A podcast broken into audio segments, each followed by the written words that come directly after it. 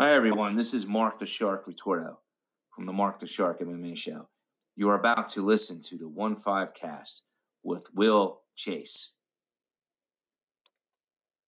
Thanks for taking the time to check out the 1 5 cast, where our episodes are fast on your time and filled with substance. Subscribe to our cast on Spotify, Apple Podcasts, Google Podcasts, Radio Public, and Pocket Casts. Follow us on Instagram at the One Five Cast and follow our host Will Chase at Dub Chase on Instagram. Thank you for tuning in and enjoy the show. It is my honor and pleasure to introduce Mr. Ken Free Sr. He is an American pioneer. A short list of his accomplishments include serving in roles as the first full-time commissioner of the MEAC, first black appointed to the NCAA Basketball Selection Committee, commissioner of the Eastern Intercollegiate Athletic, Athletic Association, known as the EAC. He was also a Negro League player, and he was also part of the New York Mets farm team. Mr. Free, once again, thank you for your time this morning. And I have a few, a few questions for you. So let's go ahead and get right into them. Mr. Free, okay. what was your journey like from playing in the Negro Leagues to becoming the first African American to serve on the NCAA selection committee? That's uh, quite a space, but uh, I got out.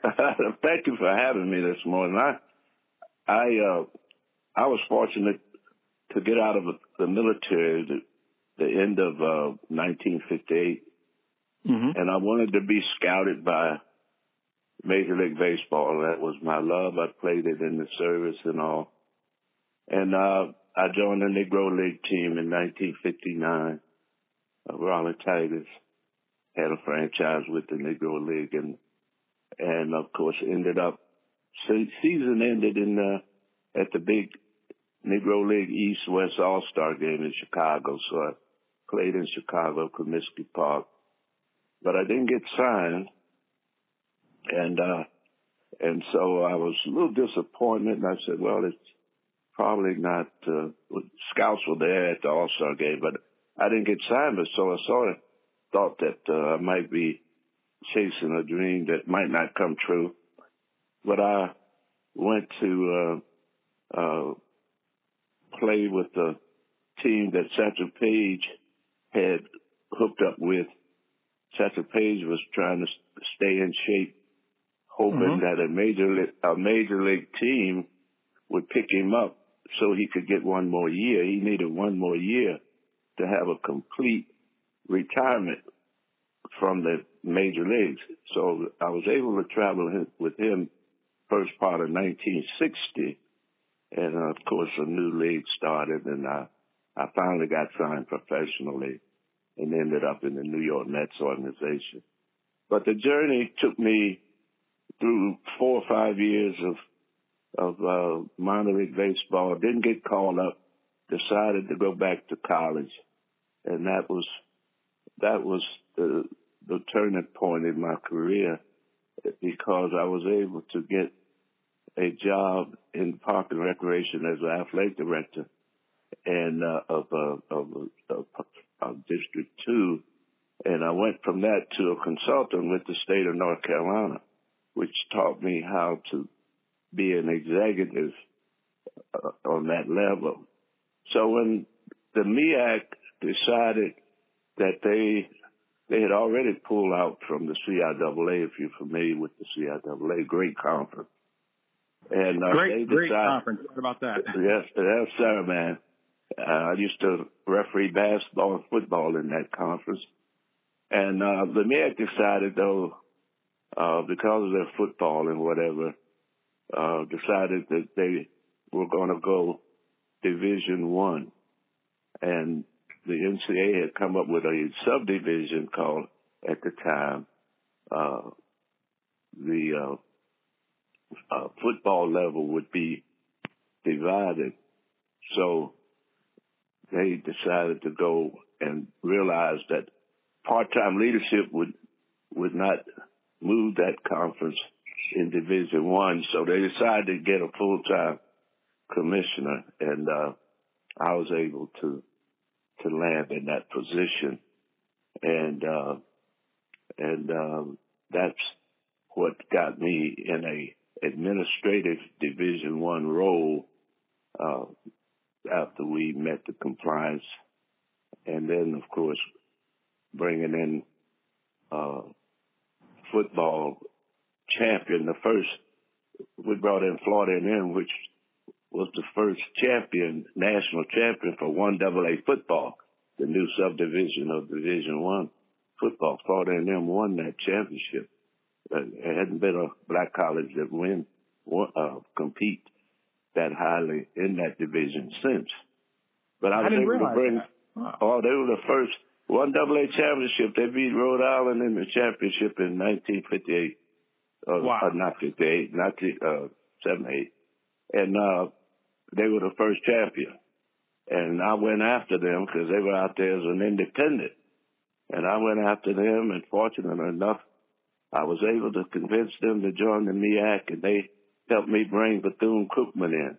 And they okay. basically saved the conference because I had to, uh, to uh, dismiss, uh, uh, three schools from the MEAC that reneged and decided they wanted to stay Division Two. So it's cut us below uh, the number to be accomplished, which was six. So mm-hmm. I had a year to go out and get Florida A&M and Bethune Cookman. So Florida A&M had won the first one double A championship.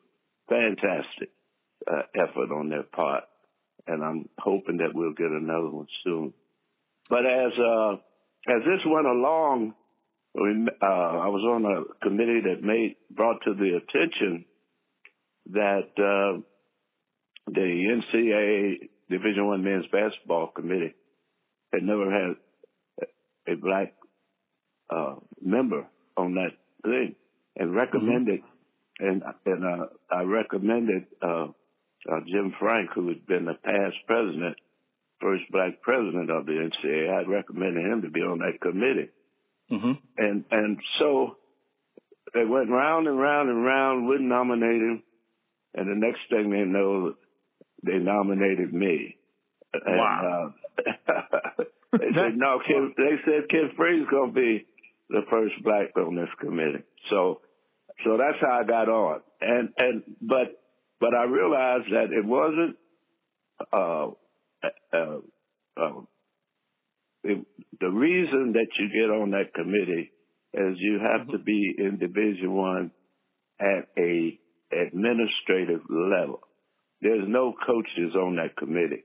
Because some okay. people thought, well, gee whiz, if you're going to put a first on there, put John Thompson, put these guys on, that they are not eligible to be on the basketball committee until they get that in the athletic director. Sense. Yeah, until they get, uh, you know, athletic director or commissioner of a conference, some Division One administrative level.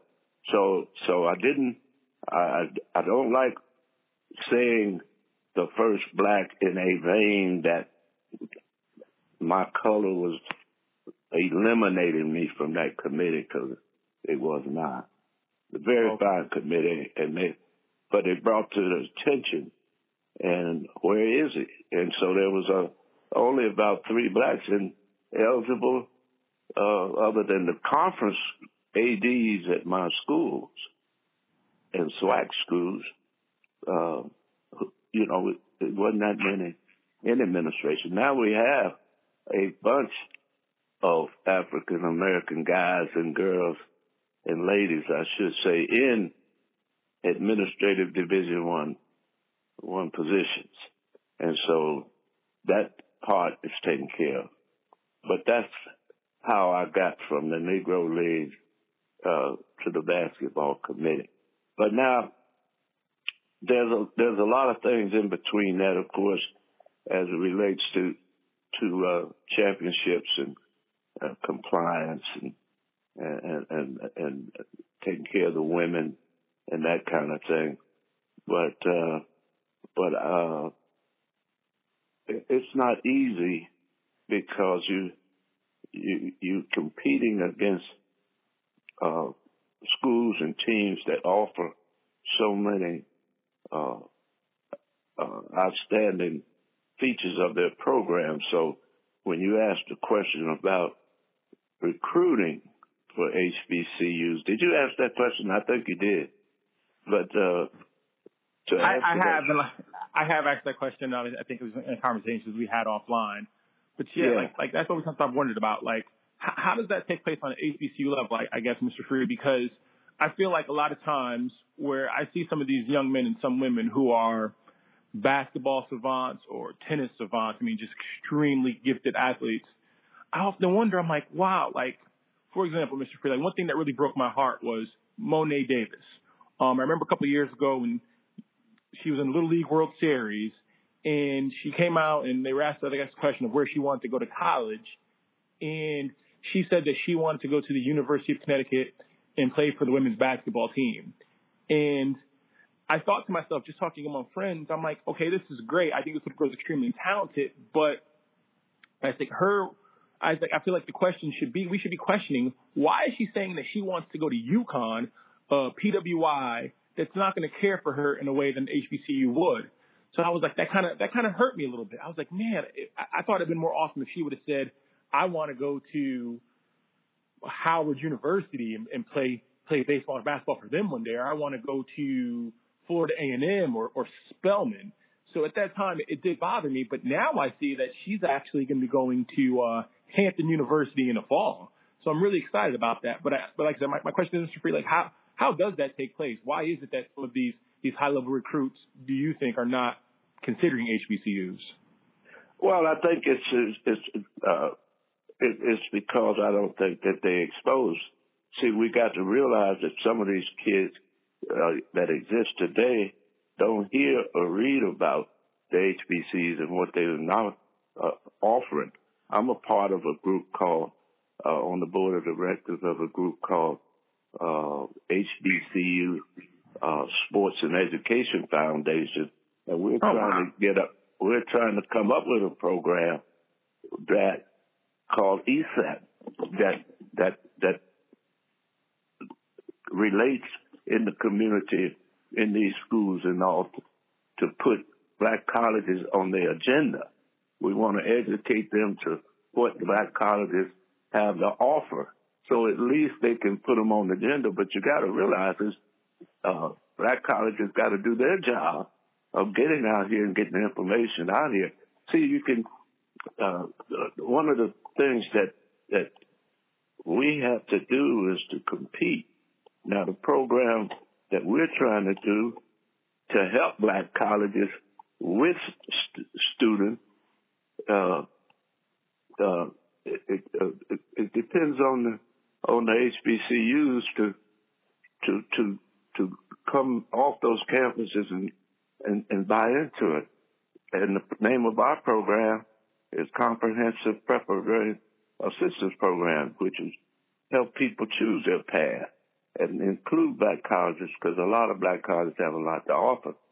Uh, some students, even going back to the students that are uh, considering trades and technology. We got to be able to open our doors to these kind of kind of kind of kind of students. But HBC's got to do their part. But it's it's uh, it's interesting when you when you look at the HBCs when I was working with them. It's it's uh, it's almost like in the old days. You know, most of the HBCs are in the South, and in the old days, they could sit back and you go to them because there's nowhere else to go. And uh, okay. somehow or another, you, you follow what I'm saying? And so they, what you're saying, yeah. Yeah, and and they, but now I don't have to go to a black school. You know, there are other schools, so the black schools have got to come out and compete for students and that type of thing. And I don't like to hear, well, you ought to consider a black school. No, I no, I shouldn't. If they don't come out and recruit me and show me what they got and how I'm gonna benefit in the workplace when I finish four years or or, or trade in two years or whatever. And we have to be accommodating, but but uh, in my leadership as commissioner in black colleges, it's very difficult. Uh, I guess they uh, most of them that have been at black colleges get inside those gates and I just think that there's there's some comfort zone there for to get out. But we're trying to help the black colleges with this program that I'm on, and uh, and uh, maybe you'll get our executive director on someday on your podcast. But uh, it's very difficult. But HBCUs, uh, I notice that they some of them have changed presidents five times in the last ten years, and something is wrong when that happens because uh, a person come in to lead something and they're gone in in a year or two, uh, something's happening below. You never see anybody below uh, moving around. You're always at the top. So some something is wrong with with that, and uh, but we still uh, uh, we're still trying to trying to convince these athletes that uh, they will matriculate better in a black school than in the big picture. Uh, sort of like a, a big fish in a small pond. But it's hard to convince because of the the, the notoriety, the the exposure. Uh, most of the big schools have television contracts, shoe contracts, all types of perks and things that are legal. Now we are, we we can use the same thing, but we don't have anybody knocking on our doors, and we don't have people at our black colleges knocking on enough doors mm-hmm. themselves. Mm-hmm. You got to leave that campus and go out and knock on some doors. I did pretty good when I joined. Of course, I had never worked at a historical black college. I, I uh, worked at the outside, but so I knew how to go and get some things. But uh, but uh, it's it's a serious thing because matriculation, particularly our private schools, uh, is real low now in some of these schools. So I worry about their existence. Yeah, I think you're right. I think it's definitely. I, have noticed just in, in, just talking to some of my friends that enrollment in, in some HBUs, like you said, have, have definitely declined. And unfortunately, with the lack of students, it could, you know, it it could it causes less money to come in. Um, but I think mm-hmm. your answer, I think, is just awesome. Um, it's something I never even thought about. Whereas, you know, the accountability is also on the HBCU. Like, it's like you said, they have to. It's a it's a take and give, and they, have to give a bit more of themselves. It sounds like as far as just putting putting themselves out there and and, and, and trying to gain exposure for themselves. Yeah, well, I, I want to add this too. See, see, uh, I don't like to see black colleges begging for help. I'm a, I, I always felt, and I learned before I came became commissioner, you have to negotiate. You don't beg. You negotiate. Ah, I like that. Oh yeah, you you you you you know. I learned that when when I was in little league, and I would go and ask for a company to sponsor these little league teams in football and basketball and baseball. And their question was, well, what's in it for me?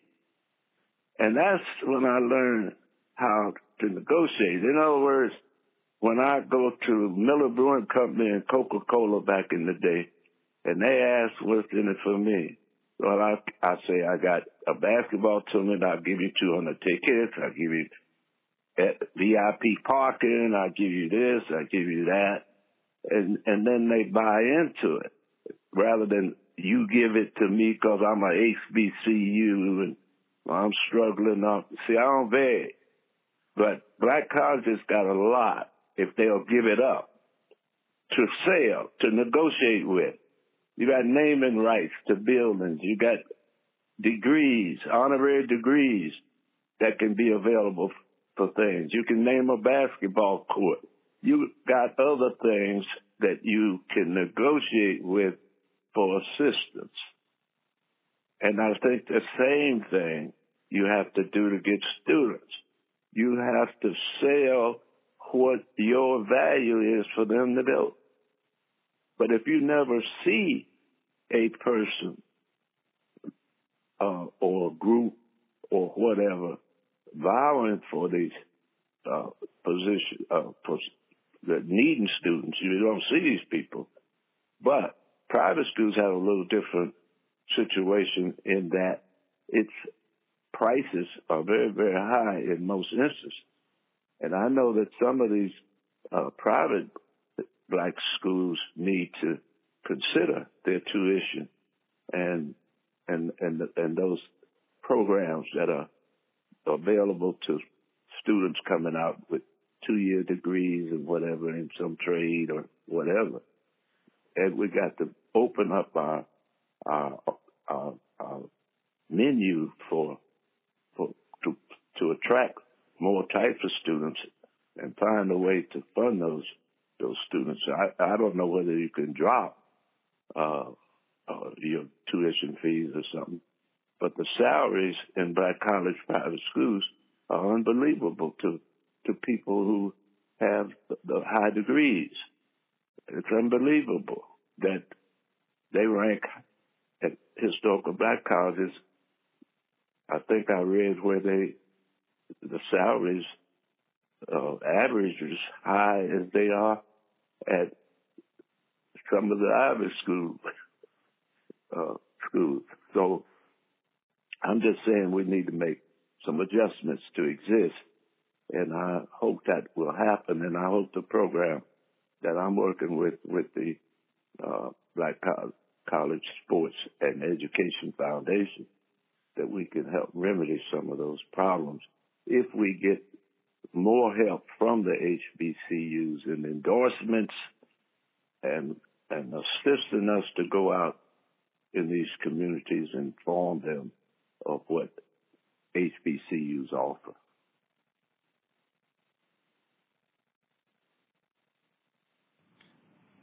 That is like, well, you just said things to me like I didn't, I've never even thought about or, or just didn't even know.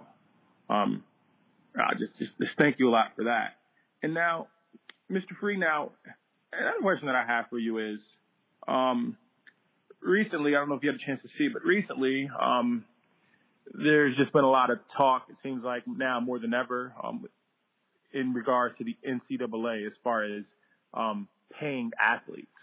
Um, and, and, for me personally, I, I, think that the amount of money that these young men bring into these schools, I, I do think that think that there needs to be some type of level of of compensation to give to these young men.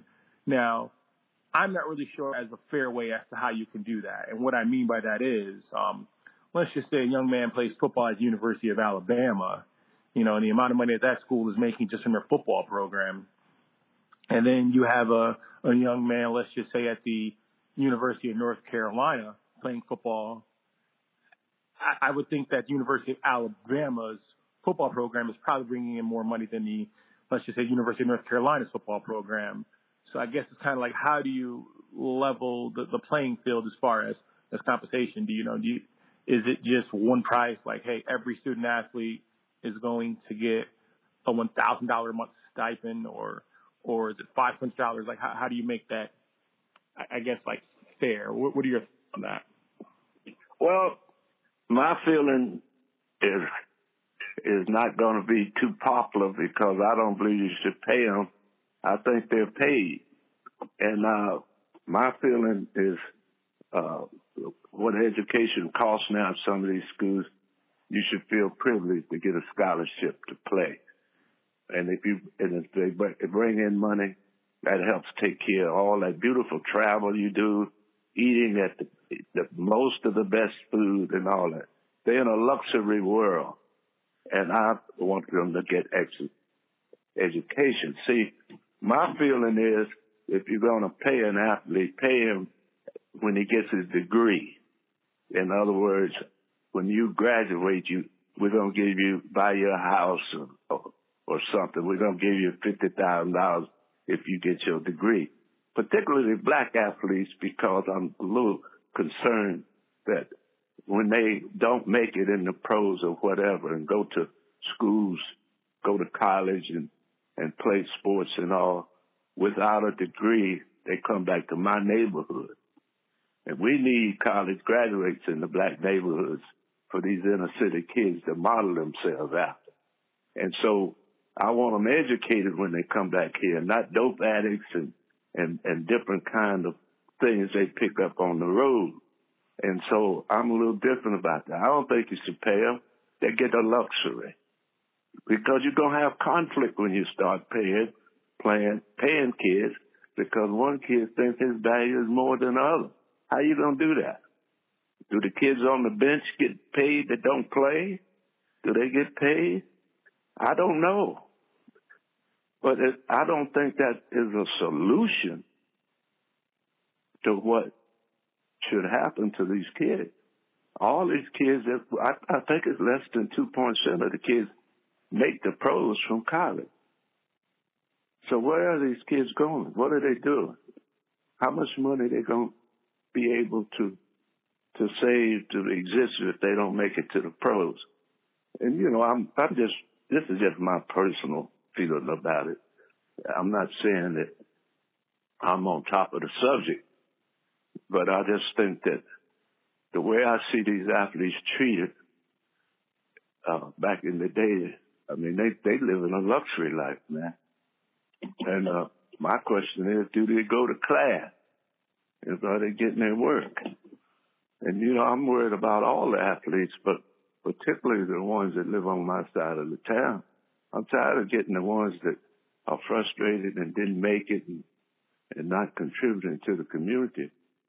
I need those that graduated, went on to the pros if so, or if they didn't, they come back educated, can teach school, can coach kids, can help these young people. So I'm just uh, a little concerned that I I may be off base, but I don't believe athletes should be paid. Not with the scholarship, the luxury travel that they do, and uh, and and gee whiz, I know kids going to these colleges that work two and three jobs and still study and, and matriculate. They don't have nobody taking them to work or, or nothing, but they're in college. But they waiting tables and working in, in, in, in businesses and, and that kind of thing and going to college. They're not, they're not on television. They're not getting their tuitions paid, but they are working hard to graduate from college and struggling. And then here's a guy that wants to be paid and all of the problems is that he Uh, he he misses by being an athlete. I mean, I'm I'm just a little different about that. I think he's being paid, and maybe I'm wrong, but I just I just sympathize with that that student that that is trying to make it, and he's walking around with two or three jobs and still going to college, working to pay his way to school, working the hours and going to class is very difficult because I had to do that, and so so to hear the NCAA talking about paying athletes. I think to get a free education. But see, it ain't about it ain't about education when that happens. When you start talking about paying athletes, it's not about education. And the NCAA should be about education. I think that's what it's about. And uh, education, and you can get it free. I think that's pay pay enough. And you know, in, in, in your opinion, Mr. Free, I think you know there are a lot of people who, who would agree with you. Um, you know, it's just one of those things. It's just like you know, and, and you and you made some some some great points. I think, um, you know, a, a lot of these athletes, like you said, they are traveling in extremely comfortable situations where they're where they're staying in you know uh, five star hotels and and some of these programs have these have these have these kids flying you know private jets so, like you said, they are, are getting some really good perks out of it. And I, actually, I like your idea of saying, hey, here's an incentive. If you graduate from here, we're going to give you another head start in life because not only are you going to graduate debt free with an education, but we're also going to give like I said, maybe fifty thousand dollars for the purchase of a home or something like that, that's impactful because now that that gives them a leg up and, and a foundation to start somewhere. Yeah, yeah, yeah. That that that's that's. But it's but I have to be about education and what enhances that, and and and that's why I made those statements that I made, and and uh, but you know there are people around that probably can can can can speak to that better than me about paying athletes, but but like you said, man, they they they they, get to see the different parts of the country on these flights and stuff, and to me, that's perks enough to play football.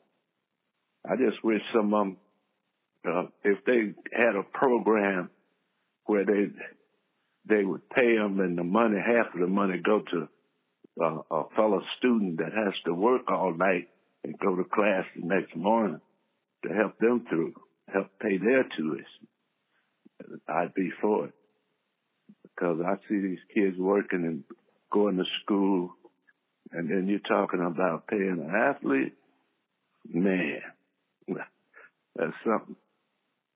And uh, and and uh, at a private school, some of these tuitions are is a whole lot of money. Uh, some of them tuitions at some of them schools are, uh, uh, if you put all the money a student has to pay to go, four years, the student been paid. But anyway, you have my response to that question. Well, Mr. Free, thank mm-hmm. you so much for your time on today. Um, I, I, can't, I cannot say the word thank you enough. Um, and, and, once again, ladies and gentlemen, my guest today was Mr. Ken Free Sr. And Mr. Free, like I said, thank you, sir.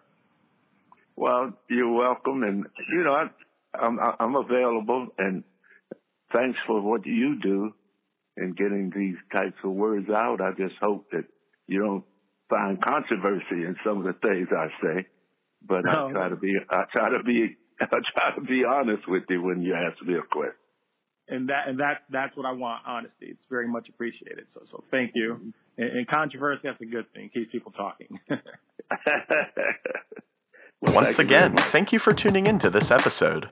Please don't forget to subscribe to our cast that's available on Spotify, Apple Podcasts, Google Podcasts, Radio Public, and Pocket Casts. Also, give us a follow on Instagram at the One Five Cast and follow our host, Will Chase, at Dubchase on Instagram.